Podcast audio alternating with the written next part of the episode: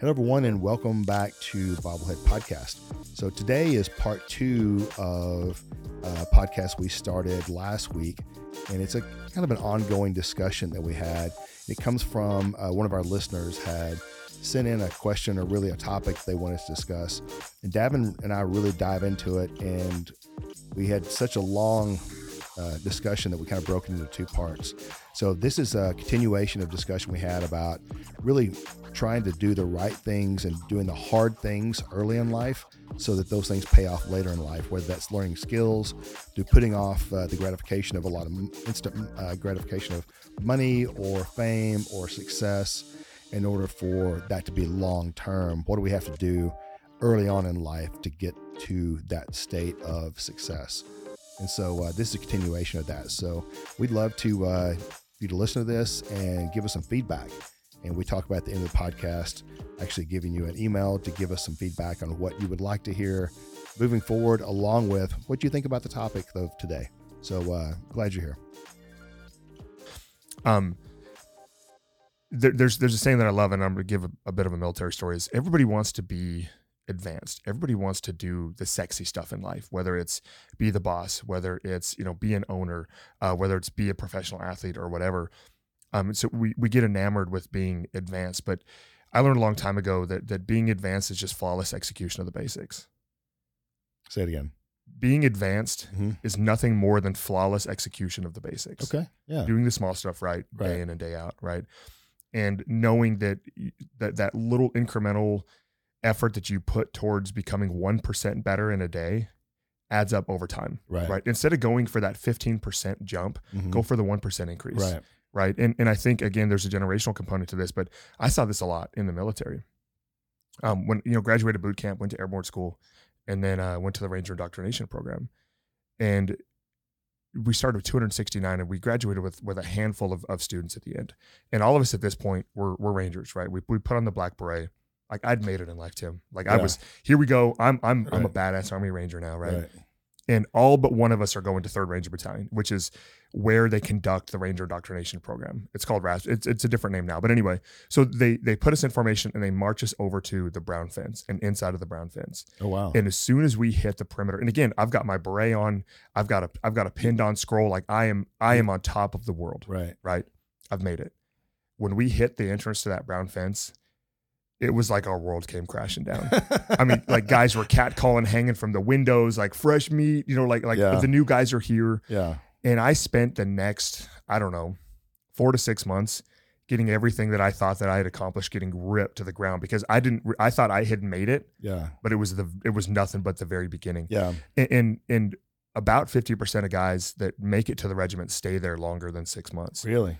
Because so many of them have a hard time reconciling that they haven't made it. Yeah. They didn't hit the end state, they hit the start point. Wow. Yeah. And so you had to get there. And and again, like outside of the, the psychological and the emotional and the physical side of things and the rigor of of being in a special operations unit, again, it was the mindset of like, wait a minute, I was I'm I'm the pinnacle now. Yeah.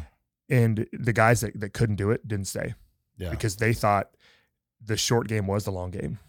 But you had to get there and and get destroyed and get your you know your your ego and humility everything put in check and then just go to work to get better so basically it sounds like when you got your ranger pin or whatever that's what yeah. the scroll whatever scroll yeah um so when you got that scroll it was basically at that point in time they had given you a license to learn it was an entry ticket it was an entry ticket yeah. to okay you've you've shown what it takes you've you've given us what it takes in order for you for us to allow you to now learn yeah right it reminds me a lot of it's completely different. But you know, when I got my pilot's license, I was 24 ish, and they told me when I got it, it's okay. Congratulations, this is now your license to learn. Now you really learn mm-hmm. how to do it. You go from I'm the greatest aviator the world's ever seen to I know nothing. All I do is now have a license that I can go learn without somebody sitting next to me. Yeah. And and it sounds like similar but harder in yeah. your case is um, you know, now now you go across the fence, and now that's when the learning starts. Everything everything that you've learned at this point does nothing more than set you a foundation for what the next level of foundation is going to be, right? Yeah. Um, and, and you know, a lot of people going back to to young people, they think just because they graduate college that because they have this certificate Mhm. now that that's their they've got it made right? Everybody's going to want me. I'm going to make all this money. And and it's a big wall that people hit because all of a sudden they figure out that not everybody wants them Yeah. and that there's a lot of people just like you. And you know nowadays a, a college diploma doesn't mean what it used to. You know all it means is okay i i see that you've got you've had the will to be able to make it through to get this but show me what you can do. Yeah. because at the end of the day an employer is going to look at you and say what can you do for me what value can you bring to me and you know that certificate doesn't bring me any value think about Arthur, right? Same thing with college athletes, Yeah. right? They work their tail off for however many years to get that scholarship, and they, and they get there, and they expect to be treated as though they're among the elite, right? But you're all you're you're there in a class, a freshman class of of 40, 40 new players who are all the same, and everybody there, the baseline is all district, all new, state, new level right? all all conference, whatever, right? And a lot of athletes have a hard time bridging that gap too, because again, like they think the short game is the long game. They think the long game is the short game. And for me, what what it was all about, I spent I had to reset my expectations when I was in the military and just focus on literally just getting one percent better at my craft every Yeah. single day. Whether it was going for a run, whether it was you know working on dime washer drills to make my my my trigger squeeze better, you know whether it was working on any kind of field craft from camouflage to setting up hide sites and and just trying to get incrementally better every single day. And yeah, you know, sometimes it was 1%, sometimes it was 5%, Mhm. but sometimes it was 0%. Yeah. Sometimes it was negative 5%. yeah But it, it was it was just about keeping the perspective of just trying to get better, right? And and every single obstacle that you ran into wasn't an obstacle, it was just something to make you better, right? Absolutely. And, and so, you know, one of the fun things about that is if you think think back and, and kind of go back to what Arthur was talking about, and our advice to younger people would be is for your first job, or you know, instead of going after the money, go where you can learn the most. You know, where can you go that you can really get a lot of experience and learn a skill on how to do something that will add value to either that employer or one day another employer. Um, I can remember I had a uh, I had a, a phone convers couple of phone conversations uh, with some kids that were getting out of college or just gotten out of college, and their dad. One in one case, the dad had called me and said, you know, it's really my kid's really struggling, and he doesn't know, you know, he's having a hard time finding a job, and you know, he's living at home, and you know, can you talk to him? Absolutely. Well, the first time the kid didn't show up for the call that we had scheduled. Yep, that's a problem. Yeah. Right. So we finally rescheduled, had a conversation, and I- and I, my first question was, "What do you want to do in life? What what you, what would you love to do for a vocation?" It's like, man, my passion is really this. I really would love to do this. Very specialized, very specialized thing, right? But had gone through that in school. That's what they had learned how to do. But man, getting out of school and going straight into a job that does this is really, really, really hard. I said, okay, what do you, how do you plan on doing that? Well, I just, man, nobody's giving me a chance and all her excuses. So I said, number one, why are you living at home? Because I don't have a job. Okay. So what's keeping you from getting a job? Well, we just talked about that. No, no, no, you don't understand. Let me, let me give you some advice, kid. Here's what you're going to do. You're going to go get a job being a waiter. I don't like, I don't really care what you like. You, you call me because you want my advice. Here it is. So go get a job being a waiter, learn how to serve people and learn how to get results like tips on serving people, right? Get really good at taking care of people. I don't care if you like it or not. Get a night job to do that. Do it at night. Don't work during the day, at night. You got any buddies that have have apartments? Yeah. Okay, find out how much it's going to cost for you a month to go sleep on their couch. Right? Well, I- I don't yeah, yeah, go do it. Don't no questions, get out of your parents' house. And well, what am I going to do then? Well, during the day, you know, what are the two or three top companies that you know that you would love, that would be your dream job to work for doing this specific thing that you want to do the most? Oh, it's definitely this place and this place. Okay, great. Here's what you do. I want you to, tomorrow, I want you to call them and tell them that you want to go work for them for free. Internship, whatever, but you don't want any money for it. And if that means you throwing out the garbage every day, if that means you doing the grunt work that's something you hate doing, that's even better. Go do whatever they have that, that you can do for free. Go do it and go go work for them for free. And if it's six months, if it's 12 months, I don't care. You're making your money at night waiting tables. Go do it. He's like, that, that doesn't sound like much fun. And I went, hey, buddy, this is the way things work, man. Yeah. You got to figure this out. He's like, well, help me understand why I would do this. I'm like, okay, you go throw out the trash. And while you're talking to people while you're there, they're going to find out that you did this and you did that in your past and you were able to do this. And that's good stuff and impressive stuff, but not good enough to give you that job. But you know what they're going to do? They're going to say, hey, we've got this project coming up. Will you come throw out the trash or go through film or whatever? You know, will you do that for us that nobody really wants to do because you're not getting paid anything? You're the low man on the totem pole. Will you go do it? And your answer is always going to be yes. Whatever they ask, yes, I will and and they're going to ask you to do this. The next thing they're going to do, the project they're going to ask you to do that, and you're going to learn and you get better. Next thing you know, you're sitting right next to them doing the same thing that they're doing. And he goes, "Yeah, but it's free." I went, "You're darn right." But guess what? So one day somebody's going to quit. They're going to move on, and they're going to need to find somebody else to do that job. So they have a choice: do they put an ad in the paper, or do they put something online looking for somebody to do that, or are they going to offer you the job because you're a known entity you know them they know you and you instantly bring value to them who you think's going to get the job wow i never thought about that like absolutely right so go, number one get out of your parents house go sleep on a buddy's couch pay them monthly and go get a waiter job those are not fun things right that's an awful, awful way to start your career in a lot of people's minds. Straight out of school when you got this certificate and you worked hard for it. But that's what you did. So kid goes and does it. He does exactly what I tell him he should do, right? His dad calls me and says, Thank you for getting him out of the house. I'm like, Don't thank me. He's the one doing the work. Went to work for this other company. He was four months into the other company, working. I think he was getting paid like minimum wage or something like that during the day, doing uh, some work at night, you know, waiting tables, and he gets a call from a large Major League Baseball organization. And they said, We are putting in this huge screen in the outfield, and we're looking for someone that has a background doing XYZ. And we know you because your parents used to come here and have season tickets. And um, we'd like for you to come to work for us and be in charge of running this big screen. And he was like, that is better than my dream job. Hmm. And so that's what he did. He left and that's he went to work doing that. And he was the one that helped implement the big screen at this major major league baseball team and doing all this cool video stuff and content and absolutely loved it. Crazy thing is he's not even there anymore. He's out doing something else now.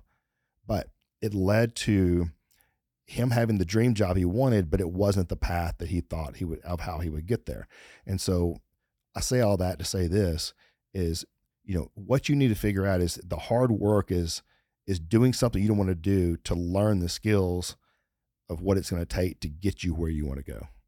Right. Mhm. And so that's a tough road. And sometimes you have to take a job to learn something rather than just to make some good money. I think the barrier to entry, if if I hear what you're saying, from short to long term success is humility. Yeah, that's a big part of it for sure. The the willingness to sidestep or the willingness to even have to take a step backwards Yeah. to pursue to pursue something that maybe you don't love for long term gain is a difficult thing to do. And, and look, I saw that a lot in the military, right? Guys getting out of the military, you know, it's different when you get out after four years. But when you spend 10, 15, 20 years in the military, you have this expectation of what your job should be when you leave, right? I have Right. 20 years of experience being in you know, operations, all these things, leadership, whatever. And they look for a job that is oftentimes incompatible with their experience level in the corporate world, right? Right. Or or domain expertise in this specific area. So like I need to get out making 150 grand a year. And they they can't find it. Yeah. And so they flounder, right? Yeah. And they default back to to that short-term success, right? Mhm. And and their ego and lack of humility stings them when if they would just be willing to take a $70,000 a year job for a year, it's going to turn into a potential $200,000 job over over a period of time. But it's it's that inability to see past the ego Mhm. that provides those limitations and, and all too often they're self-inflicted. Absolutely. Eh, You know, you think back into, you know, a long, long time ago into the 1700s and 1800s and even the early 1900s, you know, there were there were trade jobs, and that trade job, if you wanted to get into that trade, that meant you you went to work for that tradesman, Mm-hmm. you know, blacksmith or plumber, whatever it is, and you basically were an understudy, and you had to be there. And I forget what the term for it was, but you had to be there An for like apprentice. apprentice. Yeah, you'd Yeah. be there too, and you really didn't make much more than a sandwich, right? But you had to work under an apprentice for two, three years, or whatever the you know however long it took, in order to learn that craft under that skilled person until they said you were ready to go, and then you were able to go and do some of the, that some of that work. So you know you don't you you think about some really skilled artisans, man. You don't you don't get out of high school or you don't get out of college and all of a sudden just because you have a certificate that you're a skilled artisan. It takes a long time. Mhm. It takes you know you, even think about artist and just because you're a great nobody gets out of school or nobody gets young that does art for a year and starts selling their pieces of art for fifty thousand dollars. Doesn't happen. It takes years and years and years of them working on their craft for them to be known. You know, it's a tough, tough road, but then very few make it. But it, you know, it's that way for everyone. It's it's it's about are you willing to do the things that nobody else wants to do, to learn the things that you need to learn to be successful with what you eventually want to be, right? Yeah. and and you know you can you know you look at the NFL and you look at at these guys and you look at all the money that they're making and you know I've got a good friend that uh, NFL player and he's actually we had him on the podcast is Byron and we talk about you know those the, the elite players in the NFL and he's like you know there's you have to even be in the NFL God has to have blessed you with some really unusual physical gifts, right? Only the elite make it, but the only people that really make it long term are the people that, that it's kind of like you said about Peyton. Once you get the, everybody has that gift. 99% of people have that gift. The people that really do well are the ones that absolutely work their butts off, the things you don't see on Sundays to get really good. You know, people, you know, Tom Brady wasn't a great quarterback for all those years because he had just unbelievable talent and gifts. Yeah. He worked his butt off. Kobe Bryant, go back and research Kobe and see some of the work that Kobe used to do. That guy was an animal. Michael Jordan, animal. Not because he was just that gifted, because he worked his butt off to willing to learn the things and do the things that nobody else was wanting to do in order to be great. Yeah. So, you know, if you want to make a lot of money, then you got to be prepared to work hard to be great. Yeah, it's a good point that that skill, right, in its purest, rawest form, will give you the short term opportunity. Yeah. But inevitably, it's going to be work ethic and commitment to excellence that's going to make you long successful in the long term. And I think driven by experience, right? You said something that's interesting about you know in the trades. What makes the best plumber isn't a rock solid understanding of fluid dynamics. Yeah. It's having been into a thousand homes and seen every plausible situation and, and apply your intellect with your experience Yep. that's what makes you that's what makes you great in the long term and and, and i think talk real quickly it's pre-social media it was hard enough right in order Uh, to I was going to bring that up. to You're right. overcome Yeah. to overcome the inability to understand that experience and work ethic is going to get you there but i think we live in this world now and you sound like the we sound like the crusty old men saying this but you know social media it, it creates this alternative reality right and nobody sees the ugly side of of the climb on social media. We Yeah. see this perfect end state with families with education with work with athletics whatever it is. And we and, and i say the younger generation but i think society as a whole gets addicted to the dopamine hit of, of a like of something that it is that you've done right? And we end up shortcutting our long-term progress because we're, we're looking for that short-term hit we're looking for that short-term hey man that that was great and we live kind of wrapped in this world of looking for the short-term gratification of something that is that we're doing without realizing that that what we're seeing and what we're striving for in a social media driven world isn't real life and, and you know, you even think of of the influencers out there. Which, good gosh, I've got a story behind that too. But um, the YouTubers and stuff. You know, somebody that's got several million subscribers on YouTube. Man, that didn't happen overnight. no they work their I mean, off that's you. You look at. I'm trying to remember what the guy's name is. He's like the largest YouTuber. Brendan probably, Mr. Beast. Yeah. okay yeah And so you know, if you go back and, and look at how I mean the money that guy's making, it's it's crazy. But you but you go back and look and listen to him talking about how much he puts back into it. Mm-hmm. Sometimes he puts more into it than he's getting back. And in order to have those numbers, right?